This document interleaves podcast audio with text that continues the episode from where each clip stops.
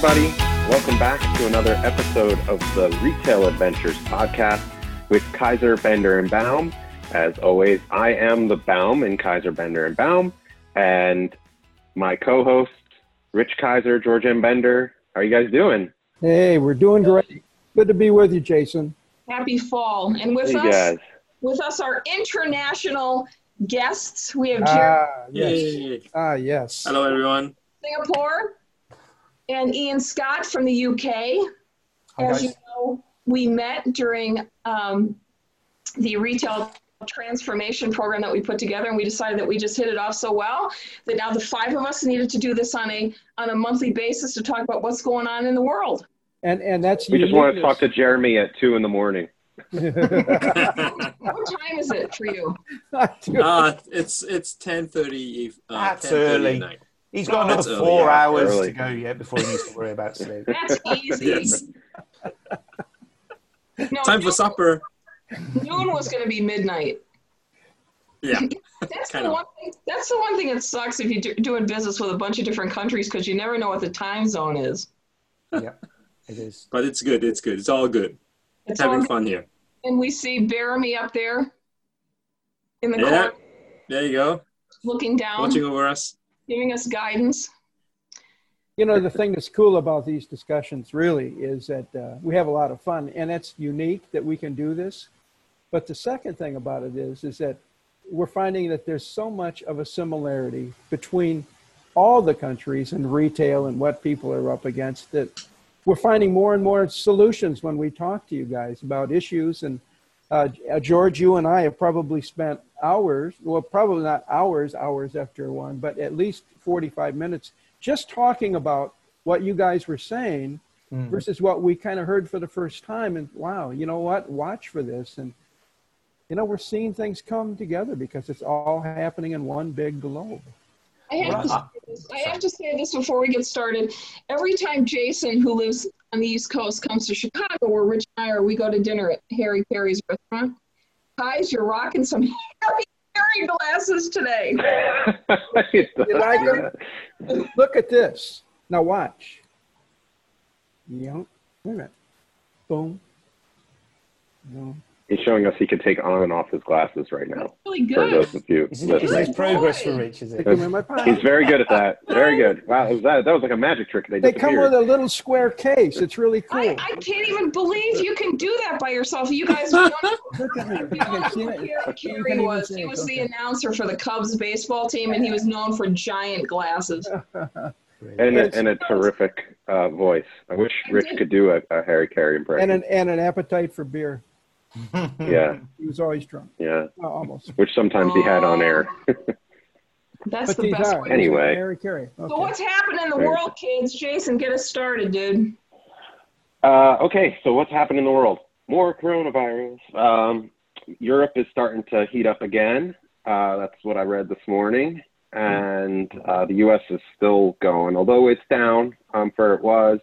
Uh, but schools are opening uh, here in New Jersey, where we've been stuck in phase two for I think like six months.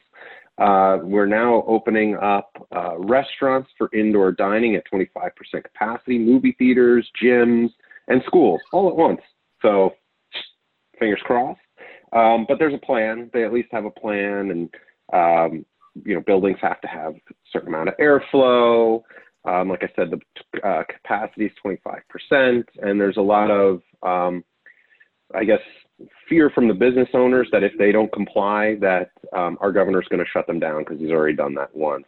Um, and I think a lot of these, yeah, I think a lot of these governors, um, or some of these governors, have been making political moves that aren't. They're they're making moves that aren't necessarily politically going to help them in the long run. Um, but in some states like New Jersey, we've just been going straight down. Um, you know, the rate of infection is like 0.7 right now. So not even a, person to person. So um, those states are doing well. And then the states that haven't been doing that are obviously not doing well. Um, COVID, I read this morning, is throwing quite a curveball in the hiring process of undergrads. Um, and so we're kind of seeing here in the U.S. what happened back in the Great Recession of 2008, 2009, For is that Xers. people are sorry. For Gen Xers when they couldn't find jobs. Yeah, more like I think it was more millennials um, that were coming out of college at that time. Uh, they were basically going back to grad school um, and getting a, a graduate degree or um, you know something like that. So or doctorate, pursuing further education because it's going to be slim pickings in the job market. That's already. Um, I mean, we've we've obviously seen that with the unemployment rate here, Yeah, exactly. um, and that's global Now- too. now you read a lot about college educations don't they're nice to have but they don't matter as much as they did in the past so you got to wonder they're too expensive you got to wonder how many people will go back and do them the government here a couple of months ago said that unless it's for a specific kind of job it's no longer required to have a college degree to work for the I government think, I think that's common. I mean, I, I was arguing about this on LinkedIn the other day. Um, I saw an advert where people were specifically asking for the top tier university graduates to apply for a job that, to be honest, didn't necessarily require. It wasn't like you were trying to be a doctor. Um, and, and there's been a lot of questioning about it. I mean, we had a bit of a scandal here in the last few weeks where the school exams, uh, they couldn't sit the final exams. So what they did was apply an algorithm to calculate the final grades, and there was uproar because the algorithm downgraded what the teachers, what the actual teachers had predicted the students were going to get, and there was a complete U-turn on both. Um, both, I, mean, I don't know the American equivalent, maybe high school diploma level, what we call the GCSEs, and also the A levels, which are what people do between 16 and 18, which are basically the grades that get you into university. And the government has done a complete U turn because the algorithm wasn't calculating things properly. So you've now got an issue where some universities are now stuck with more people accepted onto courses than there are places. So they're offering financial incentives to defer for a year. It's an absolute mess. Now they're saying the first semester you we need to do from home and and you know the students are in uproar because they know that probably the first semester and the first year are probably the most fun bit where it's more about fun and drinking and less about actually to study What are you talking about? I don't know. I didn't go to university myself, so I, I, I've heard about this from friends, um, and, and, visit, and I visited the parties without having to do the work. But but but it's but you, you're seeing this. You know, this year there's almost it's almost like you're wiping the slate clean, having to start from from scratch. It's it's a real shame for. I mean, my daughter's just finished doing an art course, a graphic designs course. She had four unconditional offers from universities to study graphic design and she decided to give it a miss. She says, I would rather get a job and build my portfolio up than go to university, which doesn't sound as appealing. And as we all know, carries a huge debt into future life as well. Here's You know what's so interesting? Back in 2009, I was working for an association for um, financial, uh, for CFOs, and lots of smart money guys, I mean, and women. And I was at a presentation with a really senior um, senior guy from one of the major banks, one of the um, big four banks here, and I can't remember which one. Doesn't really matter. And he basically was saying back then in 2009, you know, I have a son who's who's coming up. He's like 17, and we're looking at colleges. And he's like, but I did the math, and he's like, right now, if I just gave my son what the average cost of an Ivy League education is, which is close to half a million dollars with room and board and education and books and all the expenses of college. He's like, if I just gave him a loan for $500,000 and said, this is for you to get started in your career, open a business, do something like that. He's like, do you know how much money he could probably make in those four years just getting his his um, experience level up? He's like, Right. I think that's the better bet than going to college right now. My sister. I don't think it's changed. my sister's niece, um, their family lived in Hong Kong for a while, and she works for a company called Snow Monkey. Have you heard of that? It's this really good kind of ice cream like superfood. Oh yeah. And the girl who started that, her father gave her a lot of money and said, You have a year to create a business.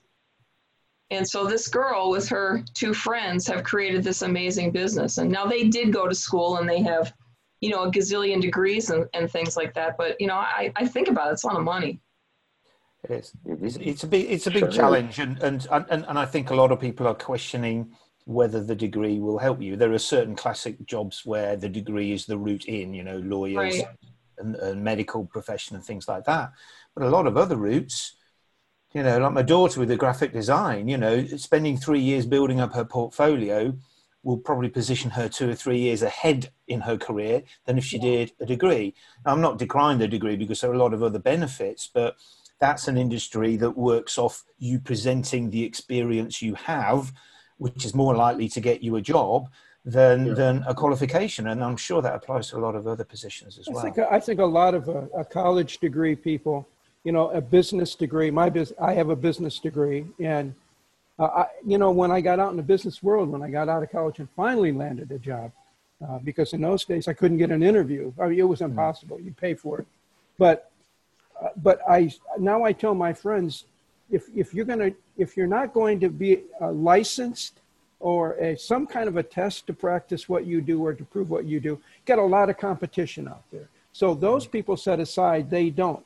But the people that come out of college with a uh, with a generic, not not a generic, but like a Liberal arts. business degree or whatever, Yeah. do not do not mean anything to a business about their knowledge of business. But what it does mean is they have the ability to learn. They at Yeah. least went and did it. So now we can teach them from the ground what we really need. So I think a more characteristic degree versus then a you know a, a specific degree that uh, is important. And I think that's really important to people that are hiring today. My parents said, get the hell out of the house and go get a job. Thank God I walked into a retail store, a department store, and not a chain store where they taught me everything from the ground level, the ground level up. But that was, she was serious. My mother said, don't come back until you get a job. Of course- of course you, you was- guys you guys know that it's completely different in, in Asia, right? No, a what's it degree like is like a a degree is like a minimum because everyone has one. And if you don't Yeah. have one, you know, there are there are just ceilings that you can't hit in terms of pay and kind of a job scope. And especially That's for. Singapore, yeah, especially for Singapore, if you are going into a government job, they go by they go by the paper qualifications. That's the that's the basic minimum before they will even see you. So it's completely different here. Yeah, but I, I'm guessing a lot of that's gonna change, you know, how how COVID turned everything upside down, you know. You know, it's Yeah. like it's like how it's like how when young girls uh, my age back then, you know, everyone wants to be a, a SIA SQ girl, but look where's where's that now? Nobody's flying, so you can't be a SAASU. SQ girl, uh, Singapore Airlines girl. Oh, Ah, Singapore right, yeah. Airlines, yeah, Flight air stewardess. Hmm.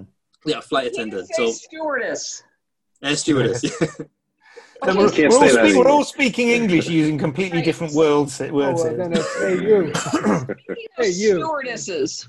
Stewardess. air stewardess. I'm just going to put this out that I'm sure Jeremy has 8,000 more degrees than all of us combined. But Yes. No, no, no. Um, Yeah, it's, it's funny. say- yeah, No, no, it's I do. No, So he, funny. hasn't. That's why he's slumming it on podcasts now instead of being a CEO of a big corporate national business. Who even wants to do that anymore? Okay, let's talk. Let's talk about since we're on the, the topic of flight attendants. Let's talk about travel. I have hit. I have hit a wall, and the wall that I have hit is it's, we're six months into this now. I can't stay home anymore. It's making me insane, and I have everything that I want here, and kids and grandkids, and I'm di- I'm dying to travel again, but every place I want to go is a ghost town still. So it's mm. kind of not a not a point. Can I just can I just chime in first? You guys who are in the states and UK, please don't complain because Singapore is so tiny. I got nowhere to go to. You guys at least can travel within the country, right? Mm. And I think uh, I hear my colleagues in, Mm. in in Europe who are flying to Spain and different vacation spots during summer. I've got nowhere to go. They can't get It's back though. Singapore. The, the, Brit- the British They government is annoying everyone because any country that has 20 cases per 100,000 of population, we're imposing two week quarantines and they're doing it overnight. So in Yeah. August, people were flying out to Spain. Halfway through the holiday, there was a quarantine being imposed. Oh, Um, and I had, I, had a, I had an Italian friend who lives here and he drove to Italy, to Tuscany for the summer. And by the time he was ready to drive back, Spain, France, Belgium, and Holland all had quarantine imposed. So he drove up through Germany. I don't know how well you know the geography of Europe. He drove all the way up through Germany, right to the top. And then he was allowed to get through France as long as he didn't stop and get out of the car. And he had his, he had his teenage niece with him and she needed to go to the toilet. And he says it must be a record. They drove through four countries before she actually got because they're going, you can't get out of the car. And they managed, they, they went on the tunnel, Euro tunnel that goes under the, the, the, the water from France to UK, and they were able to get back. But he said it was like planning a military operation because our government, the moment any country 20 cases per 100,000 of population. They're just imposing the quarantine. And all of the tourist authorities yeah. in these countries are going crazy because it's just ruining their holiday trip. Ruining everything. Yeah. yeah I saw, I saw we have that in the States too, though. We have that yeah. in the States as well. Uh, New Jersey, for example, I think there are up to like 35 states that are on the quarantine list that you can't come to New Jersey unless you self quarantine. My brother is in North Carolina. If he wants to come up and visit, he's got to quarantine for 14 days. Yeah. So so how many days, how many weeks do you need to take off before you can actually have a visit? It's you can't you can't do that. You can't have your holiday. Jason, if he were to drive, he could take back roads and yeah. right. I mean, they don't have, you know. no, they're tracking you with your phone. Turn phone on. They're, they're tracking you with the GPS on your phone. They know they know when you go into a no, they're not. last one, last time we. what is this conspiracy theory time? I think the last time we chatted, I just had uh, lockdown imposed on my city. Right. Time, yeah. yeah. Well, my friend, he, he lived 400 meters outside the lockdown zone. And it was just before he was leaving for Italy. And he goes, Right, we're leaving a day early. I'm going before they just include me in the zone. I mean, it's, it's, it was almost mm-hmm. like World War II with the Germans invading, you know, people trying to get out before the panzer tanks arrived. It was just crazy absolutely crazy to to sort of see how people around the Leicester area and my, my bit fortunately has been released because we were on the virtually no cases on my side of the city but there's still another two weeks to go before they're reviewing it in the city. It's um, so it's very i mean it's to my view it's sensible to localize and, and, and try and stop problems but it does make it very difficult to plan ahead. You know, I, i'm thinking of going to london on thursday my first time in London since February, which is a big thing for me. So I used to go weekly. Uh, but I'm going to drive down to the edge and then risk taking the underground to get in because I'm not I'm not sitting on a train, you know. But uh, I'm not quite sure what to expect. So I'm going to go and, and go and do a review of what the heck is going on in London since I was there, last there nine well, seven months ago. getting down there makes me nervous. Our big city is Chicago. Mm and no one's going to Chicago now because you probably are going to be shot. I mean, they they announced this morning that there's an FBI probe because the gangs in Chicago have all banded together, and if they see a policeman with their gun drawn, they are shooting the policeman. So it's just wow. we've been we've been three times. Is this, is this a reaction to the re- recent police shootings? Is it? Yeah, uh, it's a it's a reaction to a lot of things. Crazy. I, I, think yeah. that violence feeds violence. And we have yeah. all these stores now that have been looted two and three times, and some of the independents aren't going to reopen. And all the designer shops that get cleaned out. I mean, they're even taking fixtures. You know, Louis Vuitton, empty. Wow. And we don't know if these stores are going to come back to the city, because, but they're the stores that pay all of our taxes. Yeah. So it's it's it's. Bad. Well, that's a big story in cities across the country. Is the mass exodus outside of cities. Basically, in New York City, what we're seeing is, and and the surrounding um, boroughs, everybody's leaving to the point where, like, even Jerry Seinfeld penned an op-ed, I think that was in oh, either so the Times, um, that was basically like the city's not dead, don't leave. But um, you know, I have very good friends who are leaving Brooklyn um, after saying they would never leave the city. Um, but this push them over the edge. I think. Is this, this like this permanently moving away or just going away short term? Permanently. Permanently. No, wow. buying a house in the burbs and leaving, and that's everyone is doing it. And I live in the burbs. I grew up in the suburbs outside of uh, New York City.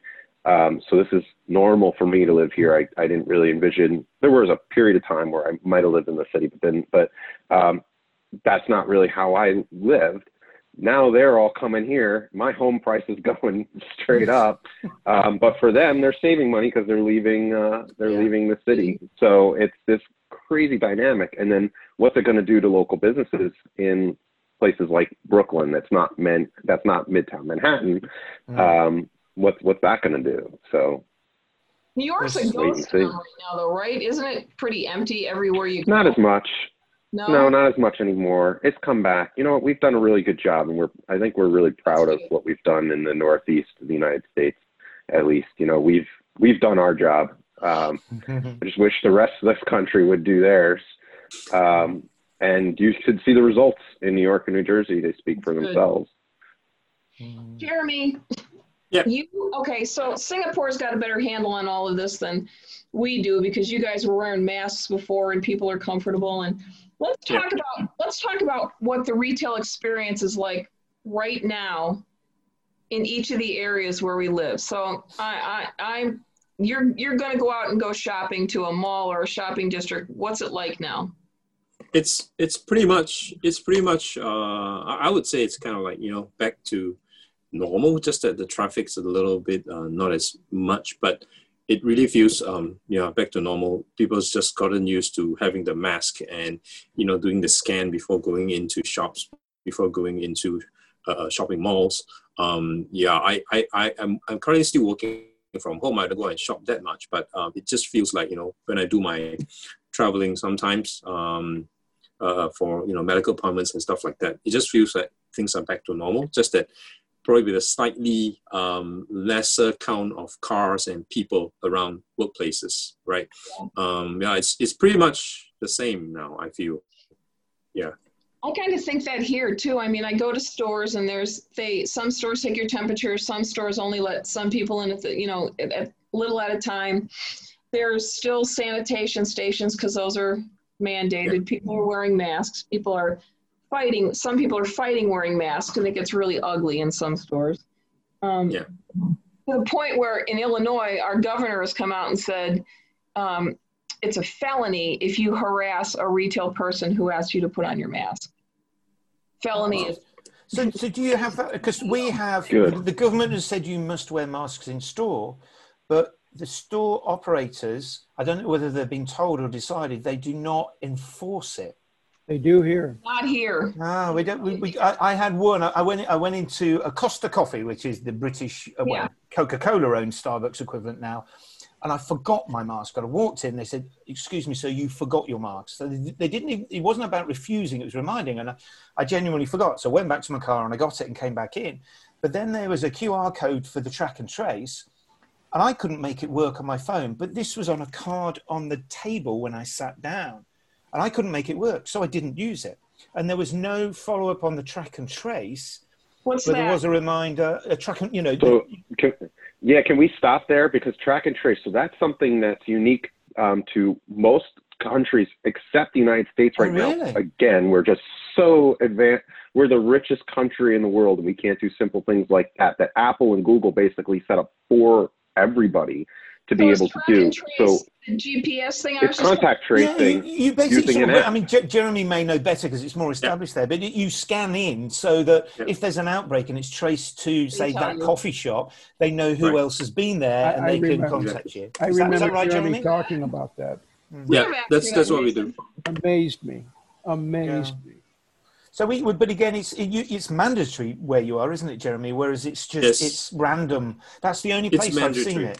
Is a coffee It's shop. And I've mandatory. been- If if you don't scan, you don't get in anywhere. So you Yeah. have to you have to do that. And and well, most will check, and sometimes even going through the mall inside specific shops, they will they will track. Of course, some more stringent than others. Hmm. Some even take temperature. Uh, but you will have to scan in for sure. Yeah, that's interesting. 'cause Yeah, I'll- we don't I'll- have that as a country. I think there's the problem is here because like how how it presented for you, Ian. You forgot your mask. Not Yeah. accusatory. Nope. There's no there's nothing behind the the accusation. It's not an accusation. It's just a reminder. Here, it's been so politicized, and it is such a um, uh, polarizing isn't it? topic. Wearing a mask. It's so silly because it literally has nothing to do with politics, but we've made it everything to do with Mm. politics. Everything's Um, out. that starts up top, unfortunately, for us. um, that I feel like any preventative measure for this virus is going to be politicized, like contact tracing. Contact mm-hmm. tracing is against our liberties, our freedom, the mm-hmm. founding principles of this country. When in reality, it's we're just trying to find out where the outbreaks are, but we have to politicize it. You know, I gotta get like the old lady thing that you wear around your neck, you know, to like hang your glasses. I gotta get the, hang my mask.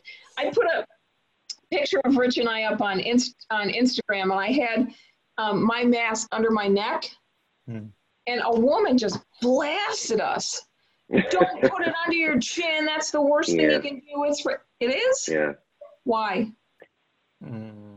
You get. I mean, Well, I, I posted you're- a you're not review wearing of it. different. I, I posted Yeah. a review of different masks, um, and see, my wife's a pharmacist, so Yeah. I talked to her, and, and I just think the world's going to end because she has this absolute pragmatic view of why we're not doing things right. I mean, we, she attended a, a big Zoom call from our local health authority a few weeks ago when they were talking about how they're going to prepare the schools for when our kids go back. And they proudly showed this, this liquid that they're going to use. And my wife goes, That kills 99% of bacteria. And they went, Yes. And she goes, This is a virus Virus. will not do anything. And our county or our, they couldn't have state in America, our state health authority within 48 hours had changed their policy because my wife contacted them going, I'm a pharmacist, I'm working on the viral infections in the hospital. This liquid you're using won't make any difference. And so they changed it. They have Wow. You know, we- catch. Your wife is a superhero. It's just crazy. So, you know, I think I'm doing okay. Then I talk to her and I realize I'm utterly useless and I'm going to kill it because I'm not doing the right thing. You know, I she gotta goes, ask you something though. So all these sprays and crap that I'm buying that say 99% kill bacteria, That's useless. It's a virus. it's virus. not going to kill the You coronavirus. need, she, she gave No, me a you need the alcohol-based one. Yes, 60% alcohol Yeah. based. Uh, uh, Right, uh, okay, and so she gave me the link, so I bought some now and I'm using it. But no, but I'm gonna start drinking it. Georgian, like some of those wipes, like for example, the wipes, uh, I can't remember the names of them, but unless they're alcohol based, Mm. Right, they're they pointless. All the ones that are like alcohol free, that's So, like- not going to do anything. Yeah, that's the whole thing too. Baby wipes, organic, Yeah. You pa- plastic bags are back, even though everybody hates plastic bags. You know, they're back in stores here because they're Mhm. safer. I don't know. You can't bring your own your own bags to shop here anymore. No, I mean, They're the, just going to murder the earth in the process, but well, yeah, but it's everything's on hold to save the world before we Yeah. then save the world. Uh, gotta if that save Before we to save the world. right? It's yeah, it's, it's just speaking crazy. of, uh, oh, sorry, just to, Hmm. so Amazon uh, just landed FAA approval for their drone program for drone delivery. Mm. I think Oh. last time we were talking, we were talking about Walmart, right? And how Walmart was basically set up for times like these because they already have essentially the distribution Mhm. um, centers, which are their stores. Um, now Amazon's kind of firing back with this drone uh, program, and basically that's just a drone delivering your package to your front door. There goes delivery. Delivery guy's gone. Um, Flies over, drops a box on my front porch. That's nice. Mm. While Yeah. it's lo- while it's Yeah, looking and then at my flies away. and right. But the technology is advancing. I, I went. I went to a retail tech event last year in London, and there was a guy um, who's a retailer in Iceland and a drone delivery guy. And apparently, Iceland's right for it because the uh, there's not a dense population; they're scattered across the whole island, so it's great. And they were saying that within 18 months, drones will be able to deliver 100 kilo refrigerators. Uh, over a hundred kilometer distance, which is sixty What? miles. Wow. So, so Don't the stand ability- under it. the, No, yeah, yeah, the, the advancements of the technology is such that they'll be able to deliver virtually anything. Then the challenge is how do you monitor flight paths of drones? You'll have mid-air collisions with two fridges colliding and crashing to the ground and stuff. So, you know, suddenly you need flight control for drones at a level below the aeroplane. I mean, Yeah. it's, So So that's literally what just happened here with with Amazon with the FAA approval. So yeah. uh, the Fed- Federation, the um, uh, Federal Yeah. Aviation Association, so Yeah. Authority. Yeah. In in, in Singapore, today. I, did, I didn't see the whole program, but something happened today. A guy was flying uh, something, some little airplane or a lawn chair or something, and a bunch of planes called him in. So, you know, Well, we, we had in the UK last year um, some protesters, I think they were eco protesters, were flying drones in the restricted airspace around, I think it was either Gatwick Airport, one of the major airports in London, and they closed it down day after day um, because these drones were, were flying into the airspace and they had to close everything down because if it went into one of the engines, it, it could crash a plane. Mm. So Yeah. yeah. there's there's a whole level of security and control that needs to. So you not only develop the technology for the drones, but then you've got to develop the safety to ensure that they're not going to be colliding with It's that. it was a It's never- in a jetpack. What, it's never gonna It's- it's never going to take off. This kind of uh, drone delivery is not going to take off in Singapore just because, you know, 80, 90% of us live in, live in high rise flats. So there's no yard to drop it. And uh, more importantly, because we're so small, um, you need to get a license to be able to fly a drone because we're so small, everywhere's an airspace. And uh, yeah, there, there have been there have been people caught or, you know, um, I, I can't I can't remember, but there are people being caught who are flying drones uh, illegally uh, yeah, threatening the airspace. But I don't know, planes are all grounded now, so uh, we'll see. You'll see. I, I heard. I So, mean, Jeremy, you can't open your window and have the drone fly in? But they're gonna drop That would be on ideal. for, for, I need Q-tips, for- and it's just going to fly into my bathroom. You, you Not- can not see neighbours hijacking deliveries by reaching out with nets and, and grabbing your drone delivery before it got to your window. But, but Taking these delivery guys were all talking about what they call the last six feet. And it's the last six feet of the delivery that is the hardest bit. Like you say, you can pull up at the building, but how do you get it from the building actually into your hands? And that's the bit that's the, the that they haven't mastered yet and is not cost effective. Uh, and that, like you say, that's the challenge. UFO in our yard. That's all right. He's delivering a nice present, so we'll, we'll accept it. That's really true. Though. It is the last six feet, and I'll tell you why. Uh, I have a friend that does drone work for the government, and Mm. he said that he could fly a drone and hover it right in front of your window, very small, by the way, and with a microscope and microphone can hear exactly, or some kind of a vision that he can get into the house. But he also said that um, the changes in the location are what are really critical.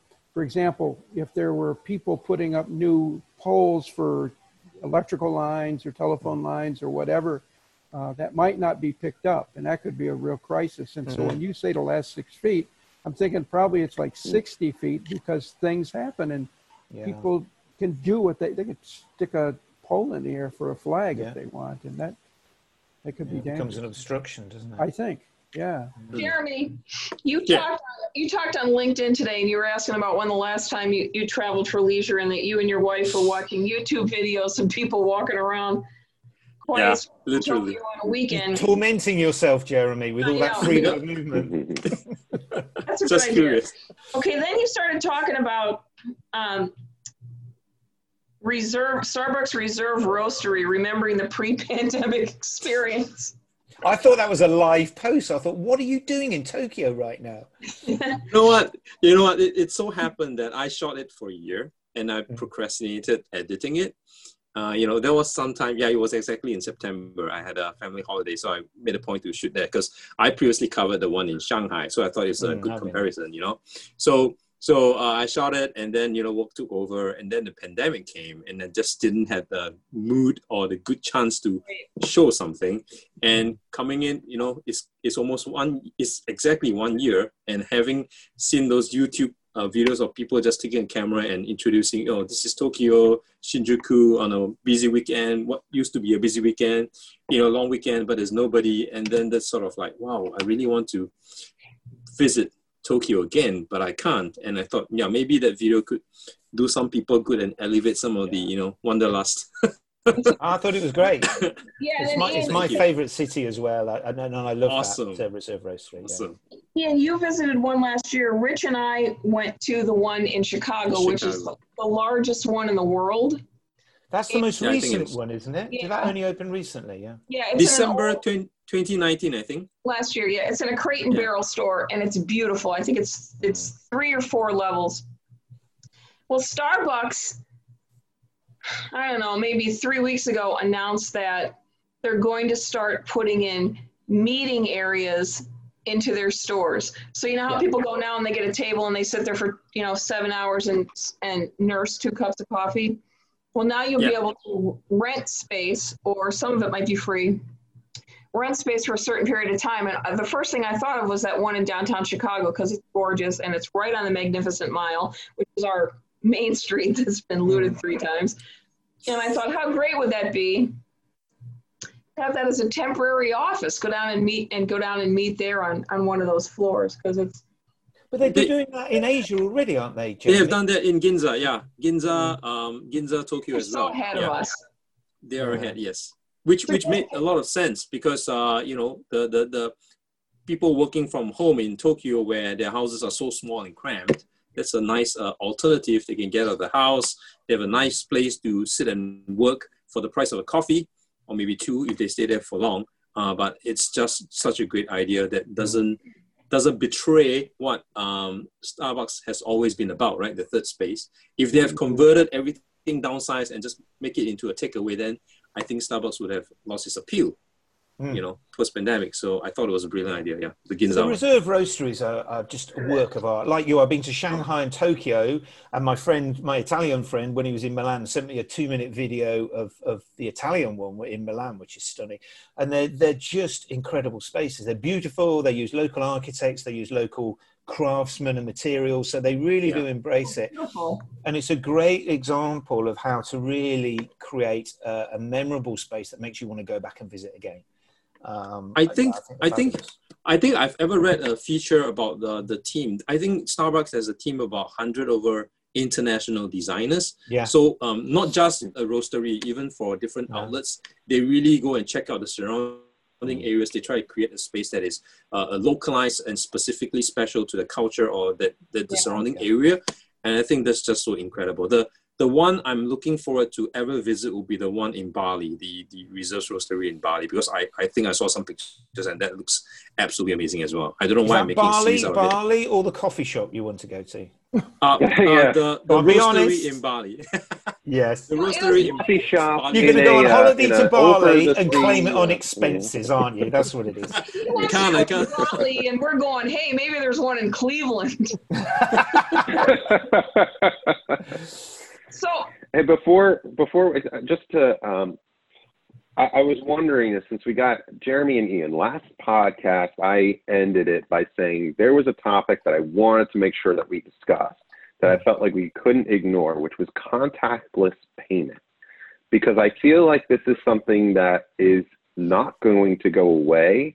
It was kind of up, coming up, sort of there for a while now, um, at least here in the states um, for a few years, um, where you have things like uh, Google Pay, you have Apple Wallet, um, PayPal obviously has been around for a while, Venmo, um, but stores utilizing these contact forms of payment, and now the general consumer using them in bulk. Now it's actually happening uh, everywhere. I see is signs saying if you have Apple Pay or if you have Google Wallet or if you have something, pay with that rather than handing cash, um, credit cards for the safety of the people working at the store. Um, so I wanted to bring it up because I would love to get the take of our experts on, you know, what do you think? Is this a, is this a fad? Is this a trend, or is this something that we're going to see post pandemic? Because I think it's so easy as a consumer. I forget my wallet. I could just pay with my Google Pay or my Apple Wallet. Right. Go first, Jeremy. Um, as long as it's not a number tattooed on my arm, well, it's, you know. I think I think I think with the pandemic is gaining traction uh, over here in, in Singapore. I think the only problem for Singapore is we don't have like a unified payment method, right? There's just so many different ways, right? Uh, you know, your, your Google Pay, your Samsung Pay, uh, your Apple Pay, and it's just too many different formats. However, um, uh, although we like to think that we're really advanced as a, a, a country, uh, you know, this electronic payment thing, I think there's still uh, a split between um, people who use it and then people who just don't adopt it, right? Due to pure, you know, maybe the, the less privileged people or uh, older folks. Um, so there's actually a drive in Singapore whereby, you know, anyone can just sit down with a digital um, teacher, teach you how to teach the um, elder generation Mhm. how to, you know, use their mobile phones to to watch YouTube, to do all these things that prevent them from going crazy with all the lockdowns. And I think digital payment would probably slowly uh, moving in time be more um, adopted widely. However, however, even pre-pandemic, if you look at China, it's everywhere. That's the only way to pay. I, I, I recall mm-hmm. going to China and I take out cash and they give me this dirty look. You know, can you pay with WeChat Pay? It's like yeah. suddenly I, I, I look like a dinosaur. And I recall um, hearing this over on the radio, um, this little story um, uh, about uh, this guy who went to um, Hangzhou. I think it's probably the second richest city um, around in around uh, Shanghai area. Uh, he went to look for a job, but he couldn't get one. So what he did was he, he, he stole a hammer and started smashing uh, car car windows and tried to look for change in you know when they pay for toll and all that. And guess what? He couldn't find any money, and he got arrested for the little thing that he stole because nobody kept cash anymore, right? And and and that was just a perfect story of how far China is ahead with all digital mm. payment pre-pandemic. Yeah, so so it's it's just funny because uh, uh, Singapore is so far backwards, but you know, in in China it's just a it's just a daily thing. I, I yeah. remember mm. being in Shanghai 18 months ago, my first trip to Shanghai, and the buskers were out there, and they, it, the payment was yeah. a WeChat QR code. They didn't take even beggars. They took, they took payments via wow. your phone. Even That's beggars. crazy. Even we, beggars. Have, we have them on every corner. Incredible. That, that was when I knew I'd, I'd come to see how Asia really did interactions and, and, and mm. payments and stuff. But I mean, the, sorry, I was, I was just going to say in, in the UK, I see people using things like Apple Pay, but it's not promoted a lot. I mean, we have what we call contactless payment, which is debit card. So it's like a credit card, but goes straight out of your, your account. It doesn't go into a credit card bill, straight out of your account. Mm. And there is contactless payment set up in virtually every shop with a £30 limit. And when the pandemic hit, they've increased it to £45. So that's only the real, the real big change. Wave your card. Yeah, you, you, you tap it onto a machine. Yeah. Yeah, um, and, it, and it makes here. the payment. So uh, it, activates the chip inside the card. Um, so they've increased that to forty-five pounds, which, to be honest, was overdue anyway because thirty pounds was incredibly limiting. You know, you couldn't buy your groceries with with contactless.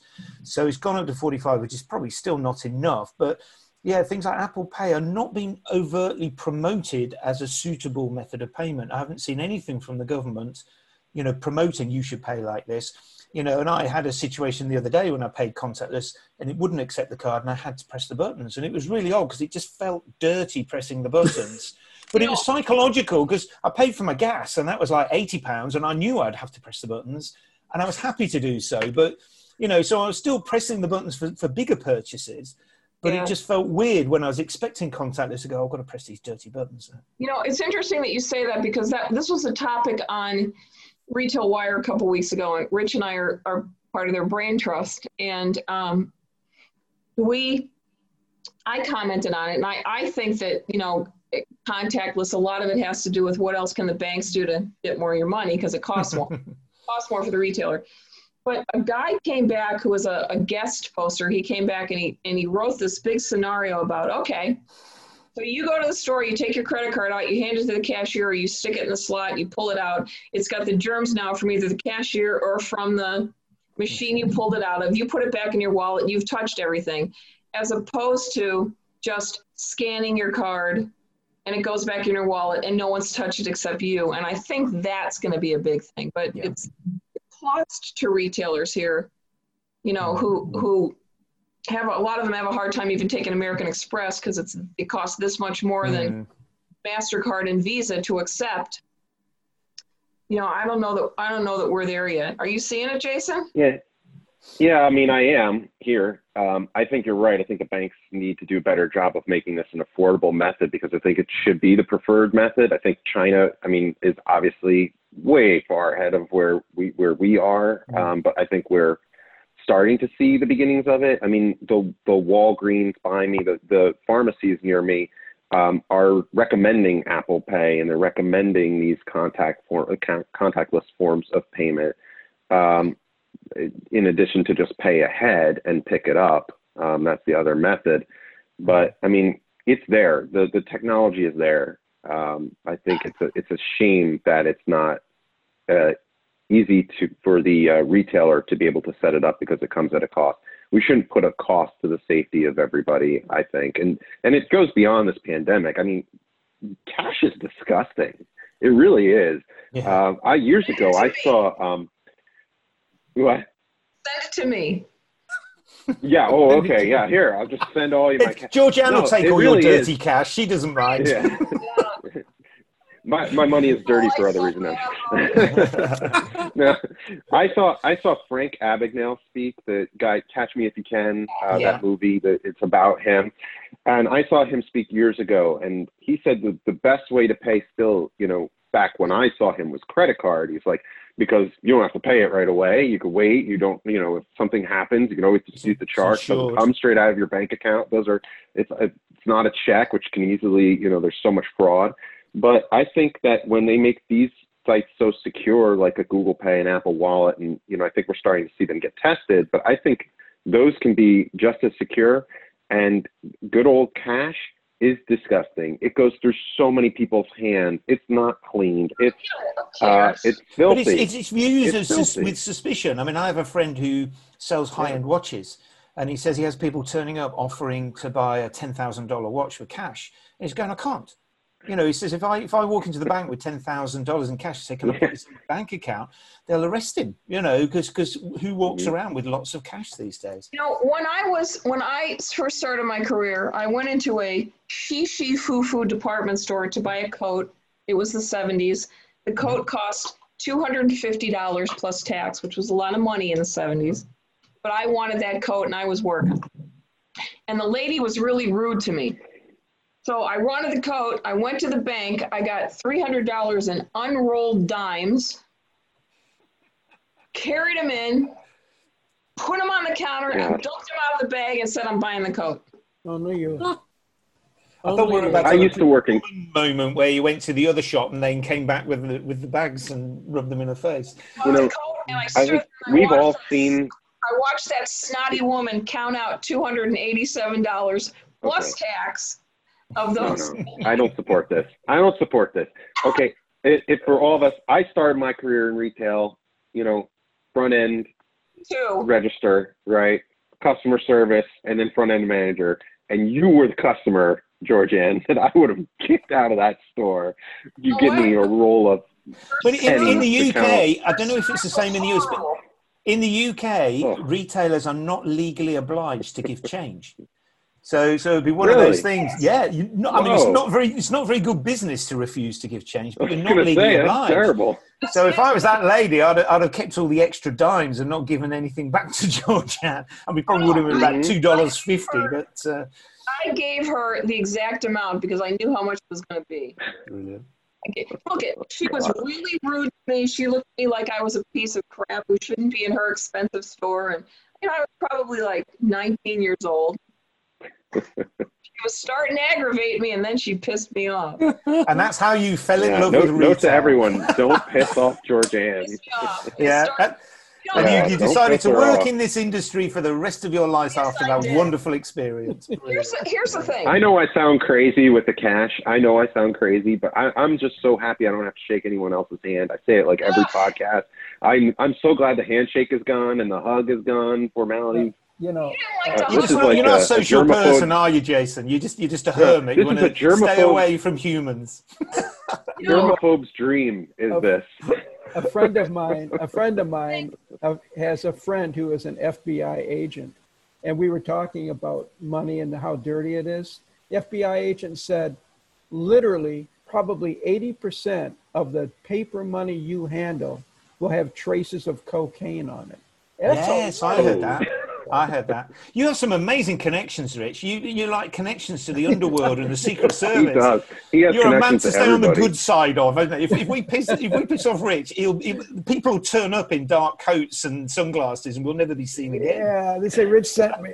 Good thing I'm far away. Personally, I don't care what everyone else says. I Well- think you're great, Rich. I think you're fantastic. speaking of, Well, we have a lot in common. Look at us. The glasses, the head. Well, Exactly. Come on, Jeremy, Jason, before- you'll keep up. Come on, we have a look for this podcast now. Trust me, there's nothing in the back here. This is all. this is uh. This is just like a the front. Uh, before we go on, I just want to say this was really fun. Uh, it's great having you guys on, Ian and Jeremy. I think we should have you guys on more often. Uh, Yeah, it's so it. much fun. As long as they want. More, more than Yeah, happy to. I, I have to go. This is this is awkward to leave uh, your own podcast, but I have to go. That's right. We've got Um, loads but- to talk about you once you're gone, so we'll be fine. I was just gonna say, please talk as much as you want about me. Make fun of my uh, my germophobia. It's not. I am a very social person. Just don't touch me. All right. Like that beforehand, because I'm a hugger, and Jason would always like I back into me, and I'd go, "Gee, will you just freaking hug me?" It's just that this is a social norm that should not be normal. It should not be normal to just go hug people. Give me my Yes, space. Good. did, did you have a traumatic childhood, uh, Jason? Is, is there like clues Yeah, well, let's in your not talk about my childhood. There you go. Childhood was fun. All right, guys. It was it was great to see you guys. Yeah, I will let you. you. guys continue your conversation. And thanks always for listening. I'm going to do the sign out now, but uh, but then they'll do the real sign out. All right. I'll see you Speak to you guys next Jason. time. Cheerio. See you, Take Jason. care. Hang in there. Okay, Jason. All right, I want to ask you guys Thank this. See you, Jason. Here's the question now. So, on Retail Wire this morning, they asked the question: Will late will the late Prime Day sabotage or catapult holiday spending? So, Amazon Prime Day is usually one or two days in July, one day in July. So this year they have postponed it, and I think they're saying in here it's going to be sometime in October or maybe later. And so the question is if Amazon, in its search for total world domination, will Amazon mess up And the for holiday its season next. for everyone else, or you think no one will care? What do you think, Jeremy? It's sorry, you say it's going to be postponed or brought forward? It's, yeah, it was supposed to be in July. July, yeah. Now they have, um, they're saying that it's going to be, some, I'm trying to read this, that's why my head's down. Um, Mhm. It's going to be sometime during holiday sales, um, early October or November. Hmm. The the reason is that because they think that nobody will be spending because of the economy, economy, or did they state any reason? Because logistically, is not going to be the issue, right? It's probably more about the economy. I don't, I think they didn't want to do it in July because of, Right. you know, everything was closed and no one was leaving. Right. things were So- So I don't know. It it, it it's complicated, right? Because I I think uh, in in the uh, in the U.S. Um, the the shopping season, um, Thanksgiving or Black Friday is not going to happen this year for some Oh, of the uh, It is. right. It is. It's still going to happen. Black Friday will happen, Cyber Monday will happen, um, Small Business Saturday will happen. All of those things will happen. So now retailers, you know, people, our clients, start planning early. Make sure that you Yeah. have something going on for each one of those days. That in the past, maybe you didn't do anything on Cyber Monday because you weren't selling online, but our independents now are selling on social media and they're selling online because of the pandemic. So we're Right. saying get in there early, be prepared, be ready to go, hit the ground running around Halloween. But um, this is going to throw a monkey wrench in because I don't know. Prime Day is a huge day. I don't know. Here's what I think. I think that, you know, I have this, this way of explaining it. I think the consumer attitude is it's your birthday. Here's your Yeah. cake, but there's no icing on the cake. And they haven't had icing for a long time, and that's not good. That doesn't make the cake good. So they've walked through all this, and I think there's a lot of enthusiasm. I'm not going to say pent up demand, but enthusiasm to give me back my normality. And when Amazon does anything, they do it well. And I think that what will happen is that uh, uh, the excitement of, oh my God, it's kind of like last year, mentally, I think they're going to come back and they're going to jump on it right away, George. And I don't think it's going to hurt the second and third promotions that Amazon wants to run. I really don't. Because I think we have a consumer that wants to get moving. Amazon is going to excel no matter what it does. But how will this one big day happening smack in the middle of when people are planning their holiday shopping? You know, how will that take away from the chains here or the independents or I, I, I, think a lot of that comes down to that fundamental issue of the physical store against online. And I, I'm guessing, I have no knowledge on this, this is the first I've heard of this, but I'm wondering if it's been, as Jeremy said, there's no reason why it should have been delayed because exactly. the, right. the, resources, the logistics are in place. Uh, nothing has dramatically changed with regards to the virus, lockdowns, and things like that. I'm just wondering if it's designed to be closer to Christmas to kickstart the holiday season. I just think I'm, get, I'm, guessing, you know, as an I think they want the fireworks on the Fourth of July. You know, I think they want to come out with a big bang mm. and and let everybody know we're in this game and we're going to run it. Yeah, and, uh, yeah, and total world domination. If if it's if yeah. it's slightly before if it's slightly before all the Black Fridays and Cyber Mondays, then you know it will definitely because consumer spending, you're not going to buy that I don't know laptop or whatever, you know, uh, after you bought one from Amazon on yeah. uh, Amazon Prime Day, right? So I don't know the way it positions it. I just feel that maybe um, it could be a economy reason that they are pushing this back. Hopefully, you know, uh, the economy recovers and people have more spending power. So pushing it back makes sense, but putting it right before the other big holiday spendings uh, strategically, so as to get the sales first, um, get the people spending once the economy hits, such that you know they'll take advantage of that and maybe spend then before the holiday seasons, and then they'll be able to capture a huge amount of the, the, the pie chunk of the of the pie when when the economy recovers. I just think it's strategic because nothing else changed. Nothing yeah, else get, getting in front of everyone else and take that yeah. spending money before right. you hit Black Friday. Yeah, that may be the case, and they I have think, the resources to sort of do that as well. I think I wrote. Yeah, I'm a boxing fan. I love boxing, and I wrote round one and round two, and I think that's what it is. You know, you sit, mm-hmm. you wait to see the fight. Round one is the biggest thrill. Round two is the next biggest thrill. And I think mm. that's what they're doing. And I, I think they'll pull some really, really neat items and prices um, out on each one of those promotions. I do. I think yeah. they're. And I, th- I think people a, will respond. You know, if you're worried about your money, you won't spend, and it doesn't matter what the deal is. Right. You know, if you're if you're you know made redundant or you're not sure what's going on, you're not going to spend. So it doesn't really matter whether it's Black Friday, Cyber Monday, Prime Day, Christmas, whatever, you're just going to go, well, I'm halving my budget on not spending money. Um, well's dry, the well's dry. Yeah, exactly. Um, but yeah, getting in a week before Black Friday is probably quite a shrewd move if that's when they're going to do it. They'll get, they'll capture first dollar. Yeah, well, they yeah. will. They will. They'll force I don't it. Have, I don't have the patience to sit in front of the computer and look at all the different things. You know, I, I, I still like to Christmas shop in stores. Well, I do. I mean, there's been some conversation on LinkedIn about you know what's happening with this Christmas, and um, you know certainly over here, some of the issues that we have. Uh, there, there's a lot of issues against business rates, the government tax for businesses, which have keep going up and keep going up. They were a cash cow. That that and petrol were easy targets, you know, for for a long time. Landlords have traditionally charged rent quarterly. So there's complaints about how high rent is, but you know some people are starting to say, well, can't we do this monthly because having to pay three months every quarter is a big hit to cash flow. And, and you, you're starting to see that there's a whole number of things that sort of need to be revisited for the sake of everyone the government, the landlords, the, the, the retailers, all the peripheral support services. They're all going to get slaughtered if we don't get this right.